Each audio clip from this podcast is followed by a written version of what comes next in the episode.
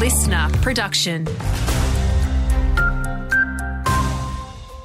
Hello, Paige Busher with your local briefing. A small business has been left damaged following an alleged ram raid in Gelorup earlier this morning. Police say it happened just before 4:30 when a black ute allegedly rammed the front of a BWS store on Bussell Highway and the corner of Loretta Avenue. Investigations are underway. Anyone with information should contact police.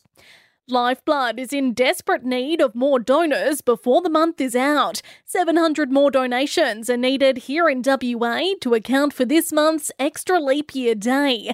Executive Director Kath Stone says it's a great excuse to roll up your sleeves. With time frequently listed as one of the greatest barriers to donating blood, we're hoping people will use the extra time, whether on the 29th or sometime around it, to make a blood or plasma donation. More than 70% of West Aussies oppose the live sheep export trade. That's according to the RSPCA, who are urging the federal government to confirm a date of the planned ban.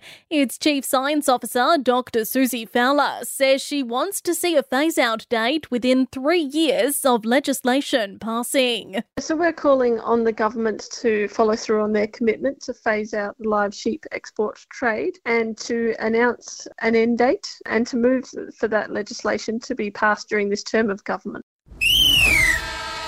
In sport, Bulls Maroon has secured a place in the 2024 Bunbury Basketball Men's Grand Final. It follows a 121 to 80 point victory over Bulls Gold in Friday night's qualifier.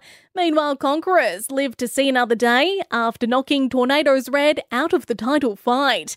Want more local news? Get free breaking news about our community. Download the LiSTNR app, search for your area, and subscribe now.